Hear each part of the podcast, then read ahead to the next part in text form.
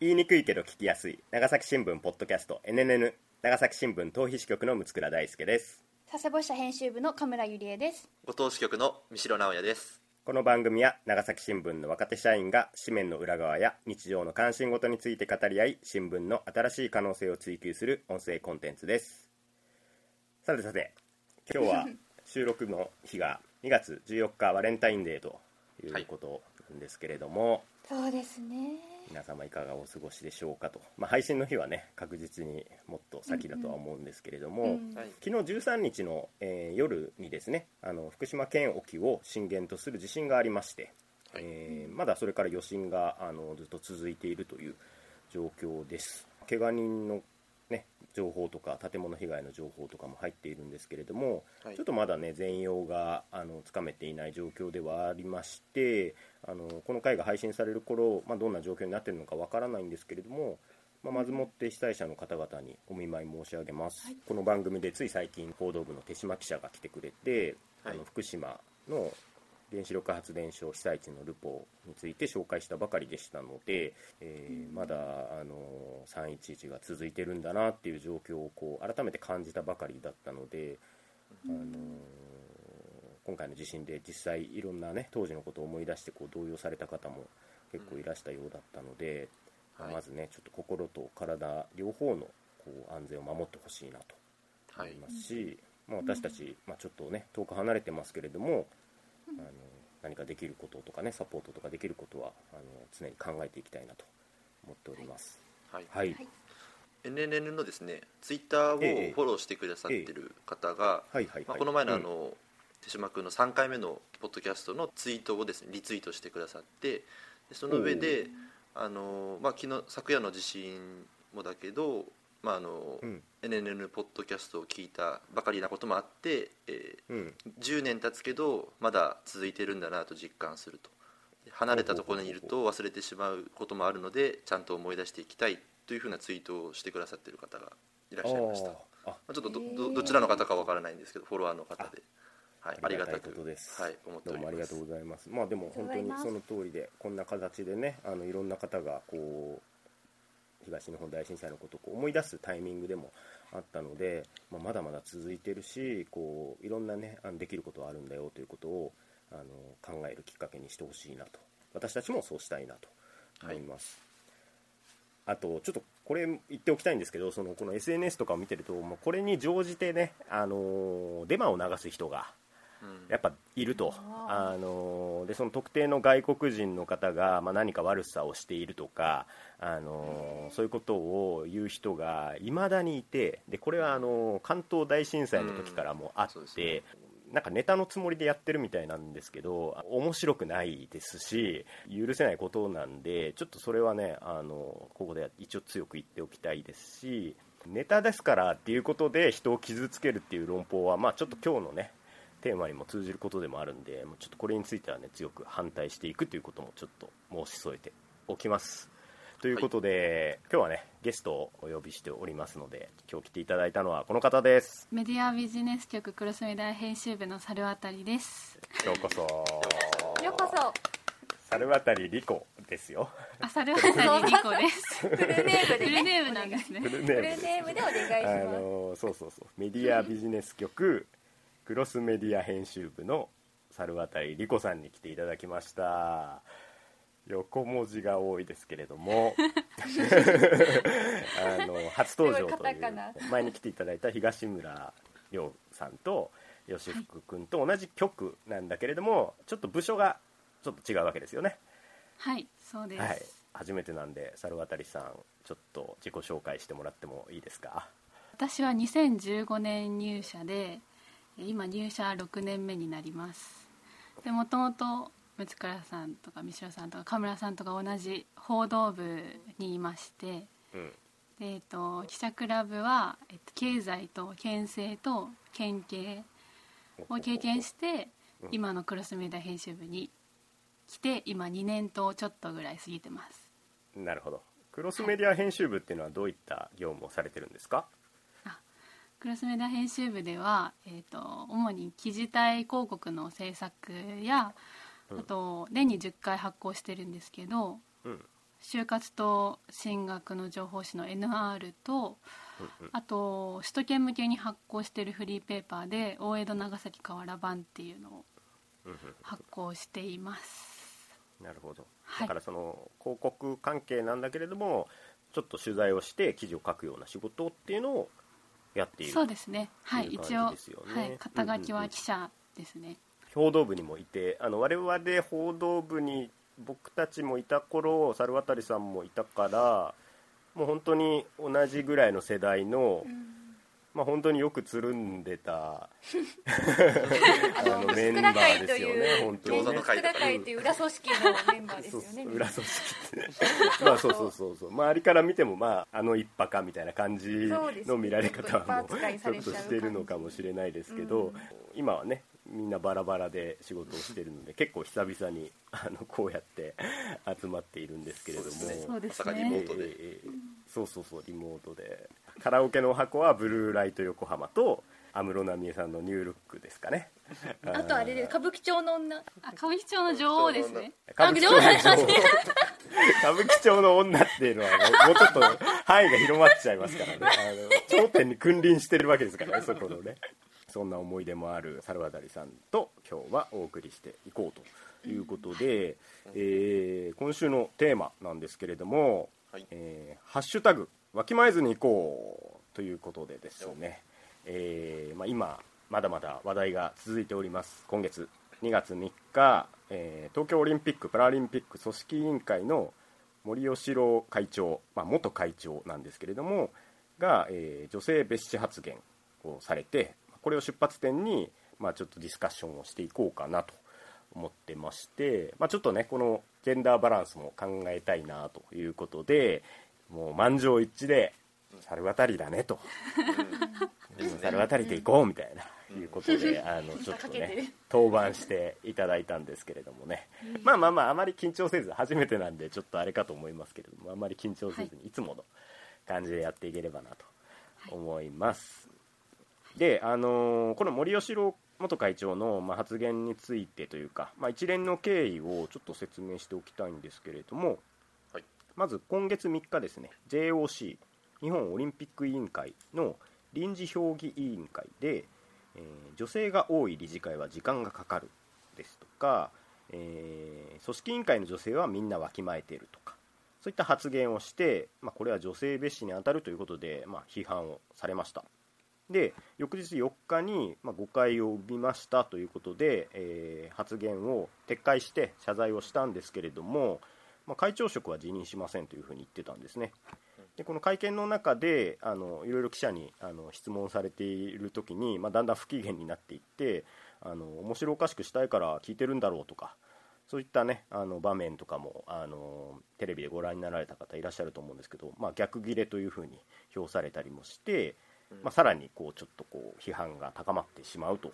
いうことででその後、まあ、アスリートですとかスポンサーですとか、えー IOC とかからも、まあ、ちょっと批判を受けて、えー12日に辞任を表明しましたと。で当初後任として、えー川淵三郎さんという方が指名されてたんですけれどもこれも選定過程が不透明とされて、えー白紙になり、えー今14日現在はまだ後任は決まっていない状態ということなんで、まあ、ちょっと配信の時には、えっと、また状況変わってるかもしれないですけど今現在は一応こういう状況になっています。はい。で、えっと、この問題についてちょっとあの三代君の方からですねテーマにしたらどうですかっていう提案があってちょっと今話し合ってる状態なんですけれども三代さんはこうどういう問題意識があってこれをこテーマにしたいというふうに感じたんですか、はいそうですね。あの森本会長がそういう、うん。と女性蔑視発言をされしてその後にまあニュニュースとか、まあ、新聞記事とかで読みながらまあこれはやっちゃいかんだろうなという、言っちゃいけないことだとうん。いうふうに思ったんですけどふと、うん。まあ、自分もそこまでひどいことは言わないのは当然なんですけどでもどこかこの、例えば会社に入って今7年目ですけど、まあ、7年間で自分もこう気づかずに何かこう女性を傷つける発言をしたりとか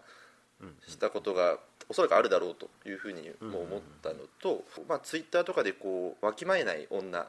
ていうハッシュタグが主に拡散されていてわきまえずに声を上げていくと。おかしいと思ったことはおかしいと言うっていうふうな趣旨だと思うんですけれども、まあ、それをじゃあ女性だけでいいのかと。なんかこう、まあ、男性もわきまえない男として何かこうこの問題について考えて発言することが必要じゃないかなと。いうふうに思ったので、まあ、あの三倉さん神村さんあと、まあ、今回猿渡さんと一緒に何か話し合えればいいなというふうに思ったっていう感じです。なるほどなるほど。森さんが、えー組織委員会の女性はわきまえているので、まあ、話が長くなくていいですねみたいな発言をこうしていたことを、まあ、逆手にとってわきまえない女という形で、まあ、いろんな女性の方、まあ、男性の方もいらしたと思うんですけれどもがあの抗議の意思を SNS 上であの表明するといった、まあ、そういった大きな流れがあって、まあ、ちょっとした社会運動化していったわけですね。でこれを三代さんも見て社会全体で問題を共有していく改善していく必要があるだろうと考えられたということですね。まあ、確かにこれ森さんご自身も辞任されたんですけれどもこれを辞任したからまあ終わりという話でもないしあの私もちょっと今回このテーマを扱うにあたってあの森喜朗さんの著作とかもね読ませていただいたりして彼の功績自体には敬意を払いたいし人間としての信念とか苦労とかももちろん否定するつもりはないんですけれどもそこがむしろそのこの問題のややこしさというかあの通常の人間が、まあ、そういう別視的な発言をしてしまう社会全体にこう隠れているような問題みたいなものを、まあ、ちょっと語っていければなっていうのは確かにテーマとしてありだなと思ったし、あのまあ、この NNN の、ね、空気感とも結構もしかしたら親和性が高いかもなと思ったりもしたんでちょっとこのことをテーマにね据えてみようかなと思います。NNN は言いにくいけど聞きやすいがあのモットーなので。なるほど。NNN がそもそも言いにくいよねって話からこう来たけどこういう言いにくい話題もはい積極的にやっていこうっていうね、話して聞きやすくはい。お届けするよっていう。なるほど。伏線になってたわけですねこの。すごい。すごいね。このキャッチコピーもねあの三代君があのポッと提案したのがそのまま即採用された 感じで。完全に思いつきです じゃあ言いにくいこともちゃんと言っていこうよということですね、うんであのこの発言内容をねあの容姿を損なわない範囲でちょっと要約してきたんですけれども文科省は女性理事を4割にしろと言うんだけれども女性がたくさん入る理事会は時間がかかる。なぜかというと女性は競争意識が強くてみんなが発言するからだ。だから女性を増やす場合は発言の時間をある程度規制しておかなくてはいけない。そんなことを言う人もいるんだと。で私たちのオリンピック組織委員会にも女性がたくさんいるけれども彼女たちはみんなわきまえている。国際的に大きな場所を踏んでいるので話も的を置いていて役に立つと。だから欠員があるとすぐに女性を選ぼうと。いうふうになるんですよと。こういった発言を、まあ、していったわけですね、まあ、よくねあの全文読んだらあのそんなになんか切り取りだみたいなね、うん。そう言って森さんを擁護する人もいるんですけどあの全文読んでも別にアウトなんでそのことはあの、ね、ちゃんと確認しておきたいなと思うんですけどもカメラさんと猿渡さんは、まあ、それぞれあの女性としてね、まあ、会社でメディアで働かれてるんですけれども率直に今回のその発言どんな風に受け止めてたのかをちょっと教えてもらいたいんですけれどもじゃあまずカメラさんどうですか？なんかこう本当に最初にこれを知った時の気持ちは、いや話長いの女性だけじゃないしおじさんの方が長いからってもうすごいそれをまず思いました。いやいや女だから男だからじゃなくてあの個人の問題であって資質の問題であってなんて乱暴なんだって思ったのと、なんでこんなに女性というこのフィルターでものを語りたがるんだろうってなんか何どんな経験してきたんだろうってちょっと苦笑いというかもう失笑っていう感じでした。なるほどね。うん。うんうんちょっと呆れ笑いみたいな感じのうん反応だっそうですね。たんですかね,、近いです。うんうんうんうん。なるほどなるほど。猿渡さんはどうでしたか？私もカムラさんと似てるんですけど、まあ、なんかこの発言が出た時にいろいろまあメディアにもたくさんなんかこう出てなんかいろんな人が不適切だとか、まあ、SNS でもすごいなんかバッシングとかも多かったじゃないですか。なんかその中で、まあ、自分がこう一番これに同意できると思ったのが、うん。あのー東京都知事の小池さんがあの話が長いのは人によるっていうので、うんうんうんやっぱあのなんかこう男女とかそんな関係ないんじゃないかなっていう、うんうんうんうん、そもそもなんかそういうふうにこう分けて考えるのがどうなのかなっていうのを自分てなるほど改めて考えましたまあ、今回のその会見とか一連の,、ね、あの流れの中ではっきりしたのは森さんご自身が非常に話が長いということですよね。であの、まあ、この NNN の中でもあの僕と神村さんはまあ話が長いのかなと思うし まあそれは別に男女関係ないですよ、そう声がでかくて話が長いの二大巨頭ですから なんで、まあ、まずちょっと問題点をねあの指摘しておきたいのはその話が長いとかその競争意識が強いっていう根拠のない決めつけそれをこうあの性別にその依存させるようなあの決めつけっていうのは結局その偏見だしあの差別を助長する考え方なんですよね。でそれからもう一つその人の人が言ってますみたいなことを言うのも卑怯だなと思うんですけれどもその発言の時間を規制しますというようなあのことはもうこれシンプルに差別なんですよ。であのー例えばその女性参政権をまだ認められてない時にいや女性は感情的だしその論理的に物事を考えられないから選挙なんて向いてないんですよみたいなことを言う人が、まあ、いたりしたわけですよね。もうそれとあの何ら変わりがないしあの女性はその話が長いからちょっと発言時間制限しますねってもうこれはもう本当に差別ですよね。でこれ私が言ったわけじゃないですけどねって言ってるところも政治家としてもどうなのかなと思います。でその翻ってその組織委員会の女性たちはあのわきまえているから役に立ちますよってなんか一見褒めてるんですけれどもそれも結局その自分の基準の中で勝手にその女性の方々を査定して価値観に合う女性だから彼女たちはいいんですって言ってるのに過ぎないからこれ全然褒めてるわけじゃないからあのそれもダメですよということで、まあ、いろんな面で本当にあの良くない発言だったんですよね。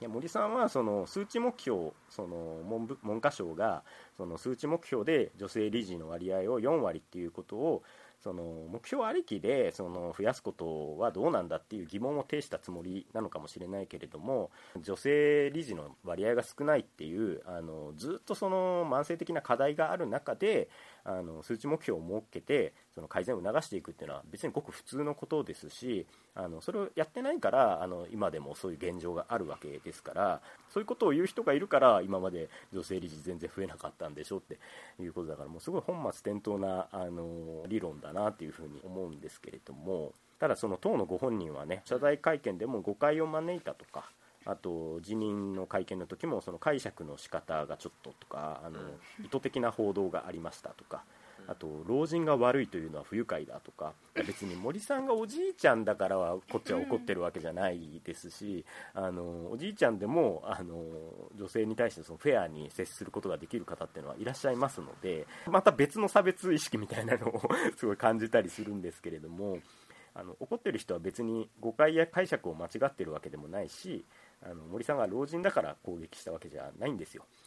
なんだけども、まあ、なんかちょっとそこら辺の誤解っていうのは森さんだけじゃなくて社会全体にもあるなっていうふうに感じますこの発言がなんかジョークとして出てた節もあってそのさっき三代君が言ってくれたようになんかそのカジュアルな会話の中でその女性蔑視的なあの発言が漏れ出ちゃうっていうのは、まあ、これは結構あるのかもなっていう気がするんですよね。でそこがなんかこの問題の本質なのかなと思うんで、なんか森さんをなんかわーわーって攻撃してその辞めたから一件落着というわけでもないと思うので何がおかしいかよく分かんないんだよなっていう人もいらっしゃると思うのでなんかそういう人たちにいやちょっと変えていこうそういう考え方をっていうようななんか提案もできればなというふうに思ってるんですけれども。ちなみにその神村さん、猿渡さんはまあお仕事もねあの優秀にされてますけれどもあのなんかこう仕事の上とかプライベートとかで森喜朗的な その考え方とか ユーモア感覚みたいなのでちょっと違和感を感じたり悔しい思いをしたりしたことって何かあったりします？こうなくはないというかあの話し出したらちょっと公共の場に載せられそうもないものからちょっとしたものまでいろいろありますけども、最近あいろいろあるんですね。いろいろありますうんやっぱり、あまあそれだと男性でもえ違くないみたいなことっていっぱいあるとは思うんですけど私が最近思ったのは先日あるところに取材に行って、まあ、ちょっと取材する前に小話というか最近どうですかみたいな感じで、まあ話するじゃないですか取材に入る前に、その時にななんかこう少子高齢化かなんかの話になってその方男性だったんですけど相手の方うん。男性、まあ、自分より全然年上の方だったんですけど、うん。うん。なんかやっぱりこう結婚しないや人はダメだとか、うん。あのーまあ、ソフトなソフトな感じに そういうことをおっしゃってやっぱりなんか子供の頃からそういうこう結婚をしなければいけないみたいな教育が必要だまで結構本気でなんか熱弁されててうん。で私が独身なことは知ってるはずだし、うんでその子供が産めないいろんな事情でモテない人っていっぱいいるそれで悩んでる人もいっぱいいるのに、うんうんどういう思いで言ってらっしゃるんだろうってすごい唖然ってしまってあ、うんうんはあまあそんな考え方もありますよねっていうのがうん。精一杯だったっていう経験が最近ではありました。なるほどなるほど、うん。なんか今の話でもこうまずその取材対象者との日常的な会話の中で、なんかそういう考えに触れちゃう時ってもう言えないですよね。なんかその政治家とかだったらいやそれ超おかしいでしょみたいなことを言いますけど あの普通のなんかおじさんにいやそれおかしいですよみたいなのって僕らもちょっとなかなか言わないしうん。なんかまあそこもね一つあるしその、まあ、少子高齢化少子化のなんかその原因みたいなものをその結婚しない子供を産まないその女性になんか帰属させるっていう考え方は、まあ、森さんもそういう発言を過去にしたこともあるし、多分男の人若い男の人若い女の人若い世代に言いたいそこで男女差別してないつもりなんでしょうけど私は一応聞き手として女性なので、うん。なんかそういうふうにこう思ってしまったっていうか、うん。結婚のことはやっぱり矢が飛んできますねいろいろ。なんで女だからみたいなうん。女がこうだからなんかダメみたいな感じの矢が結構そのネタでは飛んでくるので、うん。まあ、まあ自分もいやちょっと全然縁がなくてみたいなもうこんにちはレベルで人紹介してくださいみたいなこと言ってるので、あなんか自分も悪いのかなと思いつつ、はいうんなんかそういう言葉にぶち当たるとこうた固まっちゃうみたいなそういうことはありますね。いやいや明らかに日常会話の中で結婚出産についていろいろ言われる割合っていうのは男性より女性の方が多いですよね。絶対そうだと思います、うん、だからもうそこはすごい不均衡だしやっぱそこもなんか女性差別の一種と言ってもいいですよね。もう明らかにね。うん。猿渡さんはどうですか？え私は考えてみたんですけどそんなになんか言われたことはないなって思ってなんか逆に、多うん分そのこういう世の中だから、まあ、男性の方がすごいこう気を使ってくれて、あそれなんかうこれ言ったらちょっとあれだよねみたいな、うん。なんか別に私自身はそんなになんかこう聞かれることに抵抗はないけどもすごいなんか聞きにくそうな感じでいるなんか男性は結構いますよねカメラさん。うん、気を使われることが逆になんか申し訳なくてもう、うん。なんていうかあい一歩線を引かれてるような感じがしてそれはもうこういう時代で何か言っただけで昔だったら大丈夫冗談とか言われてたものがどんどんセクハラだったりハラスメント、うん。いろんなハラスメント化されてるので、なんかその縛りがあるのは分かるんですけどでもだから女の子やりづらいみたいな方向とかそういう感覚をたまに感じることがあってそれが悔しいです。だって別に好きで女の子に生まれてきた女の子自体の目線 女性に生まれてきたわけじゃないのにうん。なんか性別がそれだからで配慮しなければいけない存在だからっていうもうそれだけでなんかそこのあなたのエリアに入入れていただけないみたいななんかそういう感覚は入社してからすごくたくさんありました。そう社内外で。っていう感じでいいかしら。この数年だけでもなんかその、まあ、セクハラにしてもそうだし女性に対しての、そまあ、ルックスに関するあのこととか、まあ、あとは LGBTQ とか性的マイノリティの方々とか今まで平気で言ってたものがダメなものなんだってことを自覚する期間だと思うんですよね今。だからまあそういう中であ今までは平気で言ってたけどこれってダメなのかなってなんかこう考える男性が増えてきてるっていうのはそれ自体は別にだから窮屈だってことじゃないと思うんですよ、うん。あのそれがなんか男性が窮屈に感じてるっていうのは今までそれ以上の窮屈を多分性的マイノリティの方にしても女性の方にしてもいろんな方にこう感じさせていた窮屈をちゃんと自覚してその抑圧がないようにフラットにしていこうっていう期間だと思うのででもなんかそんなに人はね簡単に変われるものじゃないから、あこれってアウトなのかなとかこれっていいのかなみたいなのをなんかちょっとずつ自分の中で検証しながらあのいい関係性を見つけていくっていうのはなんだろう必要な面倒くささというか。なんか思ったんですけど、なんかうんうん。多分トライアンドエラーが大事な気がするんですよ。なんで、うんうんうんうん。なんかもしそれは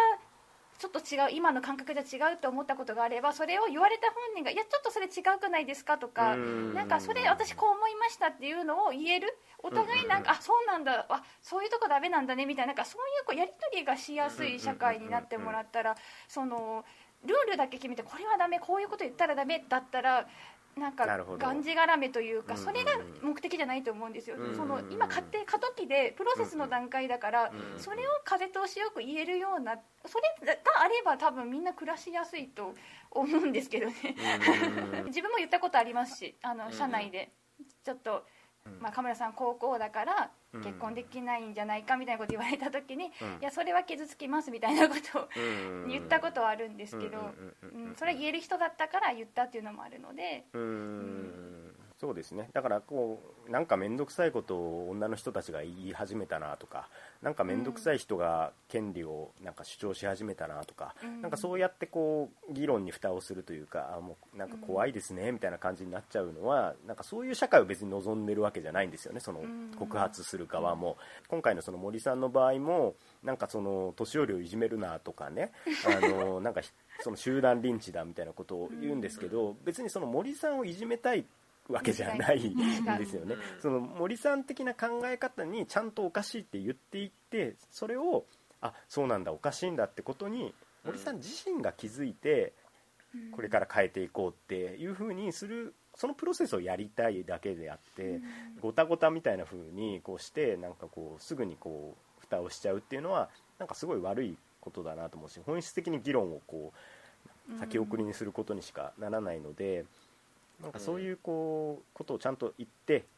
あの謙虚に受け止める関係性みたいなのをやっぱこう作っていくことが必要なのかなという気がするんですけれども、うん。ちなみにこう三代君とかはその男性の立場で、なんかそういうこう自分の中でのその、まあ、加害性とまでは言わないまでもなんかその女性差別蔑視的な視点に気づいてしまうっていうこともうん。なんかあったりしますか、はいえっとなんか女性蔑視っていうと逆に自分でも言いにくくなっちゃうんであれなんですけど、うんうんそうだね。なんか、うんうん。あの本当にこの NNL に関することで一つうん。あのあって実はあのこの NNN の名前を言う順番ってあるじゃないですか。今なんですね。六倉さん、うん。えー今神村さん、で三代の順番で言ってるんですけど、うんうんうん一番最初に始まった頃って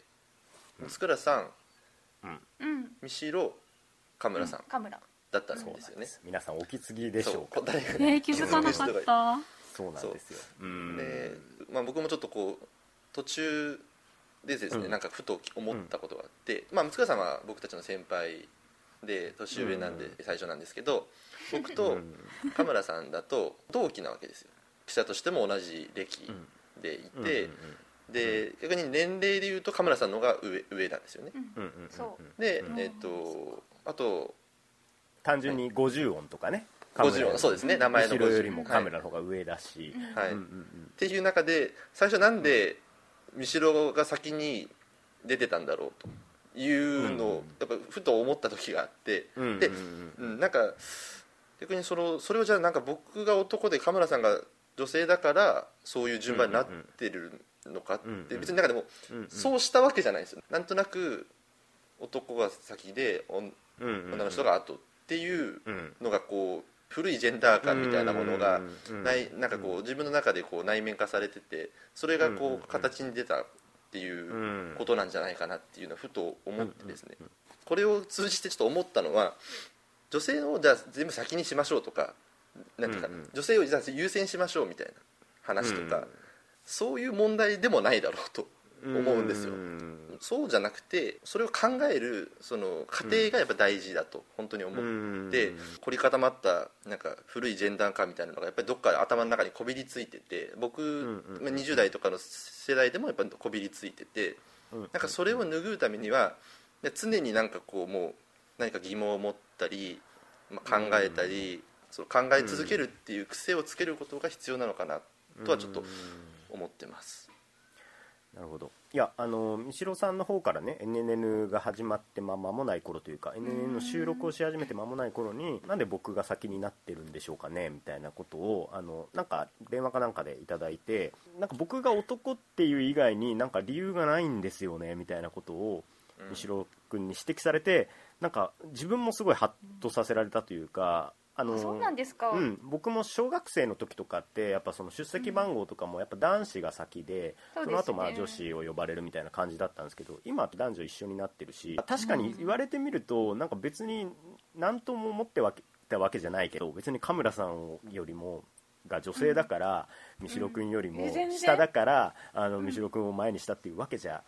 んだけれどもでもそれこそがジェンダーバイアスのなんか正体っていうかナチュラルになんかこう思考回路として三代君カムラさんっていた時に三代君を先に置いてしまう。後ろカムラって言われるもんね。なんか、うん。そうそうそうそうそう。後ろとカムラいろんなこう写法とかでなんか書かれる時もそうそうそう後ろカムラだし今までもずっと入社してから後ろとカムラなんですよね。うん別にそれって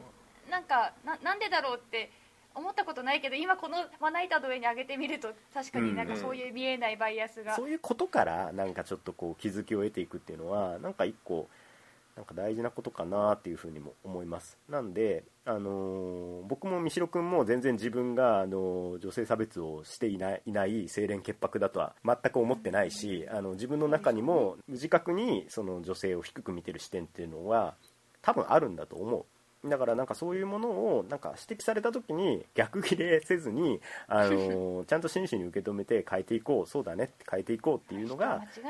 結局ね男性にとっても女性にとってもなんか過ごしやすい社会を作ることに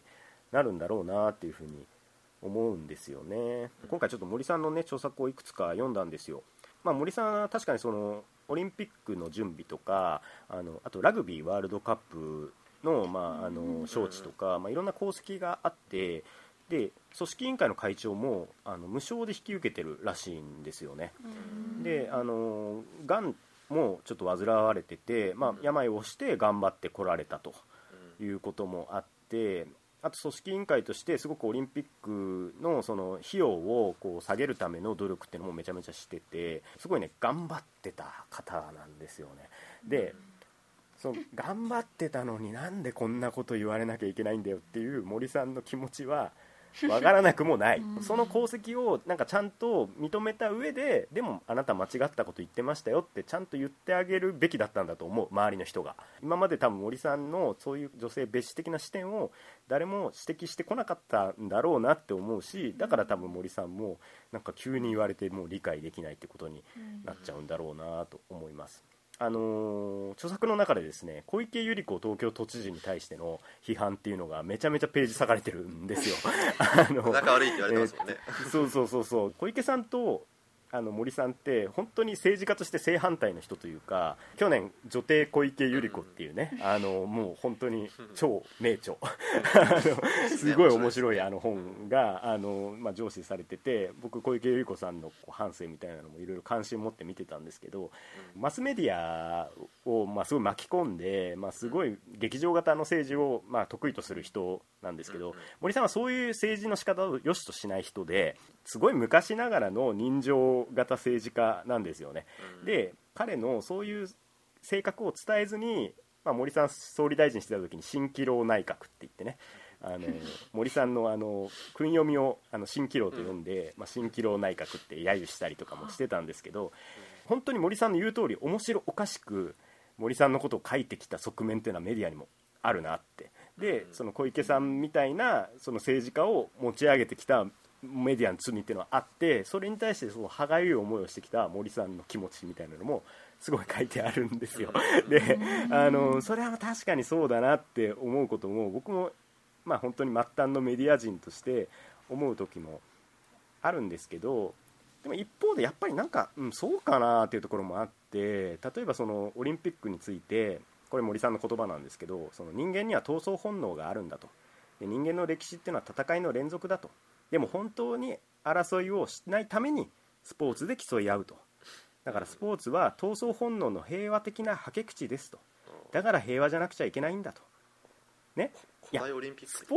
ーなんだろう。スポーツってそういうんだっいけってや ちょっとアスリいうートにちょっと謝ってほしい。感じなんですよ。あのちーでそれにそれその後、まあ森さんはそのアスリートの方々にだからちゃんと日本の代表として国歌を歌ってくださいとこういくわけですよ。だからまたナショナリズムみたいな方に行っちゃう。でなんかそういうところオリンピック僕あんまりなんか好きになれないところなんだけどなって思っちゃったりもするし、そういうこともあったりとか。あとなんか本の最後にあの奥様へのね感謝の言葉っていうのが綴られてたんですよね、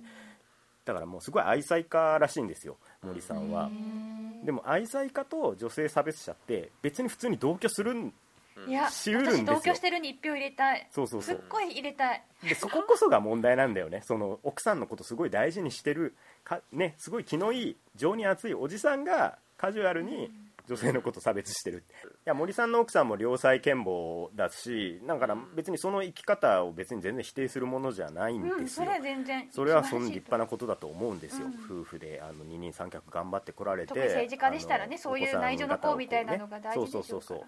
あの育てられたっていうのは別に立派なことだけどじゃあそうじゃない生き方をしている女性なり男性なりをあの抑圧する理由にはならないですよということなんですよね。ででもなんか森さんは、まあ、そういういいところもあるから、うん。あのだからちょっとその発言を許そうとかそういうことにはやっぱならないんですよね。いや、うん。てかむしろそういう人でいい人だからこそいやそれちょっとおかしいですよとか、その考え方ちょっとダメだと思いますよ。人のこと傷つけてますよってちゃんと言っていかなきゃいけないし、あのー僕らもなんだろう結構尊敬してる人とか仲いい人がなんかそういう発言をした時になんかちょっとこう苦笑いで済ましちゃうというかうん。うんなんかちょっとスルーしちゃうことって、まあ、あるんですよねぶっちゃけ、うんあのーこれだけ言ってるけど結構迎合しますそういうそういうシーンになると。そうそうそうあるんですよ、うんでもなんかそこを、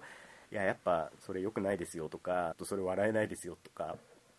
ちゃんと言っていった方がいいと思うしうん。なんかでもちろん僕も自分もそういうことを言われた時に言い訳しちゃうと思うし狼狽しちゃうと思うけどでもやっぱりこう冷静にあそうだよねって言ってちゃんと受け入れて直していくっていうような一人一人の意識の持ち方みたいなのをなんかこう全体に行き渡らせていくのが多分一番いいんじゃないのかなって今回思いました。うん。うんだから私は言い。たいこれを教えてくれて森喜朗さんありがとう。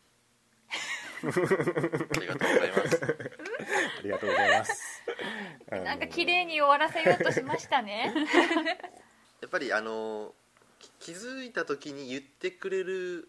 関係性をまず作らないといけないですよね、まあちょっとおかしいと思ったことを言える関係性にうん。の人をちゃんとこううん。持っているかっていうかそういう人そういうねつながりがあるのかっていうところもなんか問われてそうだなと根本としてですね。多分確かにね。森さんとかはまあそのまあもうねかなり偉い立場になってうんもしかしたらそういう指摘をするしてくれる人もいないのかったかもしれないですし言い合えるつながりっていうのはもう大事だなと思いました。猿渡さんどうですか？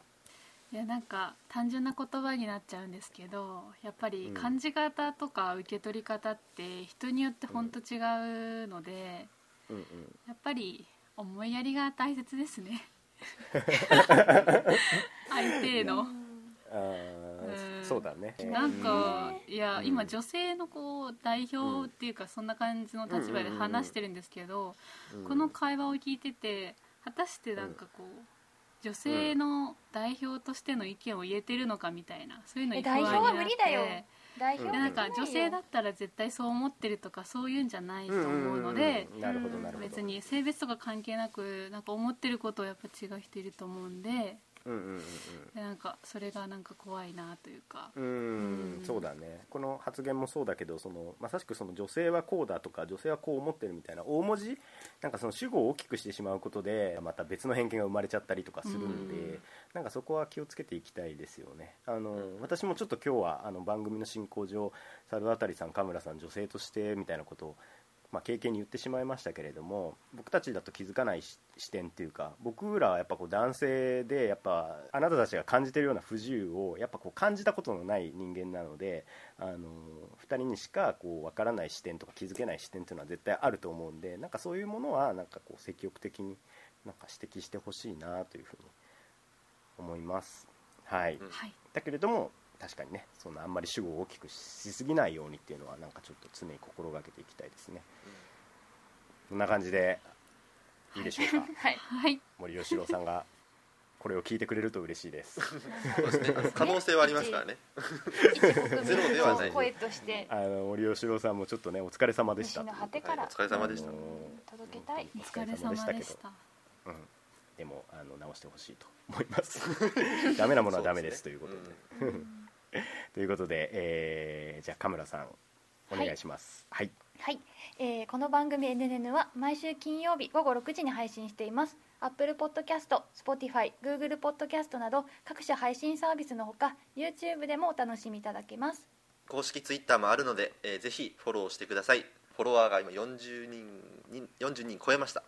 もうよろしくお願い地します。道です 地道で。でもなんかそうやってね反応くれる方もいらっしゃるようなので、本当に嬉しいです。励みになります。励みになりがとうございます。ありがとうございます。えー長崎新聞ポッドキャスト NNN お送りしてきたのは長崎新聞逃避支局の六倉大輔と佐世保支社編集部の神村ゆりえとご当支局の三城直也とクロスメディア編集部の猿渡りりっ子でした。それではまた来週。さようなら。さようなさようなら。では猿渡さん歌舞伎町の像どうやめてくださいよ。